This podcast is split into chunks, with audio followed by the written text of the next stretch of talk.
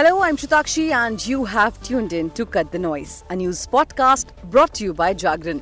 Today is Monday and the twenty-fifth of September. Let's talk about the news of the nation and happenings around the globe.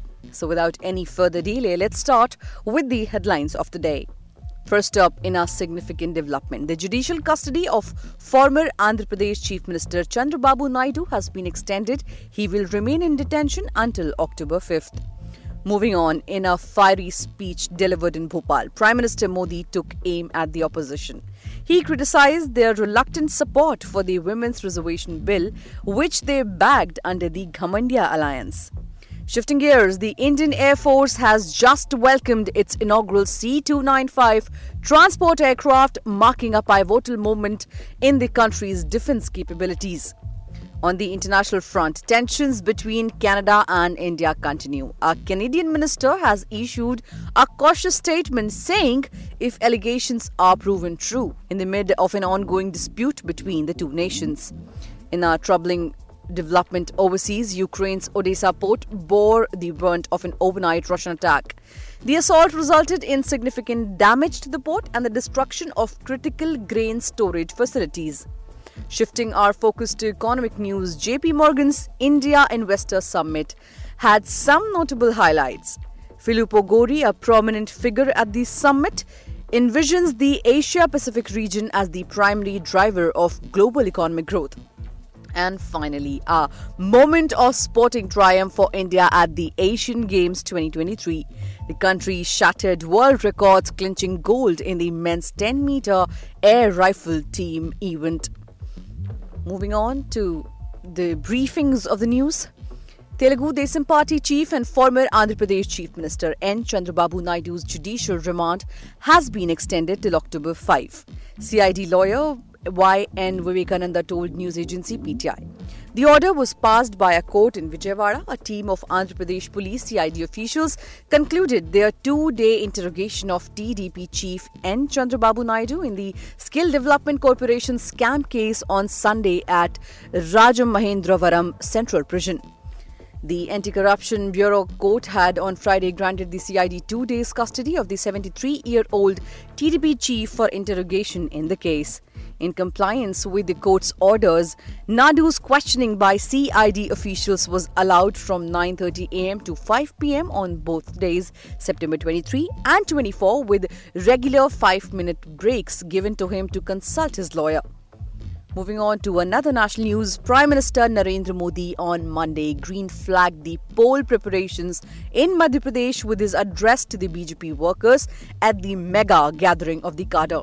He launched a scathing attack on the Congress over alleged corruption and appeasement while highlighting the development works undertaken by Shivraj Singh Chauhan's government in the state.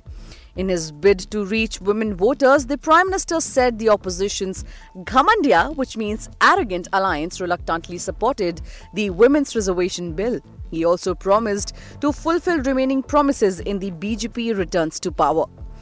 P M Modi also took a jibe at the reluctance of Congress to accept the government's developmental initiatives such as U P I and the construction of the new parliament building. The Prime Minister did not mince words when he criticised the Congress party, referring to it as synonymous with the bad governance and Kuniti. He accused the Congress of wreaking havoc in states where it held power, citing instances of corruption running into crores of rupees. Moving on to another happening in national news, the first C two ninety-five medium tactical transport aircraft was inducted into the Indian Air Force on Monday, boosting its logistics capabilities. The induction ceremony took place at the Hindon Air Force Station here in the presence of Defence Minister Rajnath Singh. He later took part in the Sarvadharma Puja that was performed in the hangar to mark the occasion. I A F Chief Air Chief Marshal V. R. Chaudhary along with senior officials of the I A F as well as of Airbus attended the induction ceremony. The first C two ninety-five aircraft was inducted into Squadron number eleven of the I A F. It is one of the oldest squadrons of the Indian Air Force and is currently based at Vadodara Air Force Station. Moving on to the international news, amid strained India-Canada ties, the Canadian Defence Minister called the relationship with India important, but asserted that allegations over the killing of a Khalistani terrorist should be investigated. The statement comes days after Canada Prime Minister Justin Trudeau kicked up a massive diplomatic row between the two countries over the murder of Khalistani terrorist Hardeep Singh Nijjar. We understand that this can be and has proven to be a challenging issue with respect to our relationship with India. But at the same time, we have the responsibility to make sure that we conduct a thorough investigation and get to the truth, Defence Minister Bill Blair was quoted as saying by Global News. If the allegations are proven true, there is a very significant concern that Canada will have with respect to the violation of our sovereignty. He said, top U S diplomat David Cohen claimed that it was the shared intelligence among Five Eyes partner that had prompted Justin Trudeau to go public with his big charge against India. Moving on to another international news, Russia launched a major aerial attack on southern Ukraine overnight, the Ukrainian military said Monday, hitting Odessa port and destroying grain stores. Russia attacked the south of the country again, the defense forces of the south of Ukraine said on the messaging platform Telegram. Since July, when Moscow pulled out of a U N-brokered deal allowing safe grain shipments via the Black Sea, Russia has ramped up attacks on the Ukraine's grain-exporting infrastructure in the southern Odessa and Mykolaiv regions. Natalia Gumenyuk, spokeswoman of the Ukrainian Southern Military Command, said Russia was apparently trying to test out the density of the air defense. They understand that port infrastructure is a priority for our region and that it is reliably protected. However, that is why the attack that occurred tonight was both massive and by combined means, she said on Telegram. Moving on to the business section, the Asia-Pacific region will be the engine for global growth over the next few decades.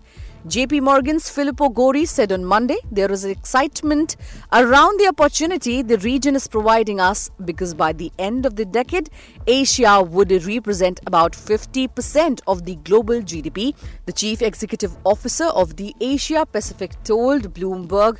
Prime's Neeraj Shah on the sidelines of the financial services firm India Investment Summit. The talent pool that we have found in India and the region is amazing, Gori said.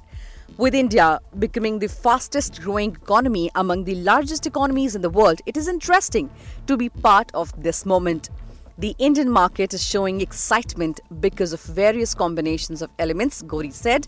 Factors like China plus one, demographics and positive economic performance are leading to excitement in India and its South Asian peers. Moving on to the sports section, the Indian men's ten meter air rifle team created history on Monday as the trio of world champion Rudraksh Patil, Olympian Divyansh Pawar and Aishwarya Pratap Singh Tomar clinched the gold medal in the men's ten meter air rifle event.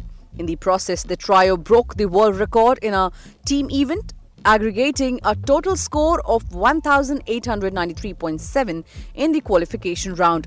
Rudraksh shot six thirty-two point five, Tomar six thirty-one point six and Pawar six twenty-nine point six to aggregate the world record score. Rudraksh and Aishwarya qualified for the men's individual ten meter air rifle final in the process.